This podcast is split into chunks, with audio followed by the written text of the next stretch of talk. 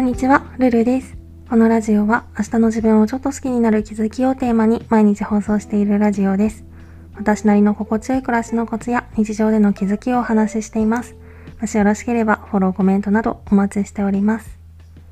ということで今回は敏感さとうまく付き合うための3つのポイントっていうテーマでお話ししたいと思います。何度もいろんなところで話している通り、私は自分の持つ繊細な気質によって結構いろんな場面で、ああ、嫌だなって思うことがあるんですけど、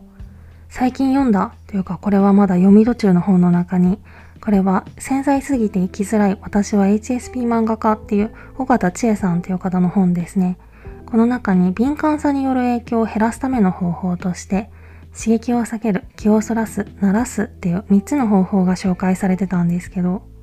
刺激を避けるっていうのはまさにって感じですよね。イヤホンしたりマスクをつけたりっていう物理的な対策がここに当てはまるのかなと思うんですけど、やっぱりこれは外せないなと私も思います。で、二つ目の気をそらすっていう方法。これも大切ですよね。例えば、この人の喋り方が気になるって一回思い始めると、あ、またその喋り方した、あ、またみたいな感じで、どんどんどんどん敏感になっていくというか、そんな感じで、一つ何かが気になり始めると、連鎖的にいろんなことが気になってしまって収集がつかなくなるっていうことが私はよくあるんですけど、これもいい具合に他のことを考えたりとか、目先で何か別のことが起こってたりとかすると、そっちに気を取られて、相対的にもともと気にしていたことがあんまり気にならなくなるっていうこともあったりすると思うんですよね。なので何か一つのことが気になってどうしようもなくなった時のためにあらかじめ暇になったらこれ考えようとかこの本読もうとかこの動画見ようとかそんな感じで予定を立てておくっていうのも一つかなと思います。私は最近は暇になったらとりあえず占い系の YouTube とか本に触れて今後の自分の運勢に思いを馳せられるようにしています。で、3つ目の鳴らすっていう方法。慣れって結構大きいんですよね。私もずっとラジオとかで話してる職場でのストレスが最近になって結構マシになってきている感覚があって、なんでマシになったかっていうと、そのストレスの原因になってた人が態度を改めたとかでは全然なくって、ずっと同じ環境にいることで良くも悪くも慣れてしまったっていうのが結構大きな理由なんですよね。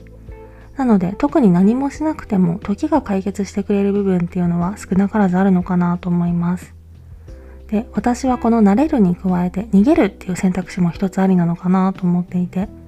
私は前職を辞めた理由とかがまさにそうなんですけど、どうしても合わない仕事とか、どうしても合わない人っていうのは残念ながらいるものなので、そういう時は無理せず、もっといい環境を求めてその場を立ち去るっていうのも賢い方法なんじゃないかなと思ってます。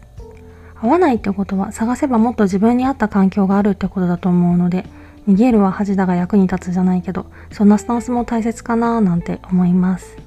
そんなわけで自分の繊細さとうまく付き合っていくためには刺激を減らす、気をそらす、鳴らす、で、時には逃げるっていう方法が有効なんじゃないかなっていう話でした。今回はそんな感じです。レターでの質問、感想も絶賛募集中ですので、ぜひお気軽にいただけたら嬉しいです。それではまた次の放送でお会いしましょう。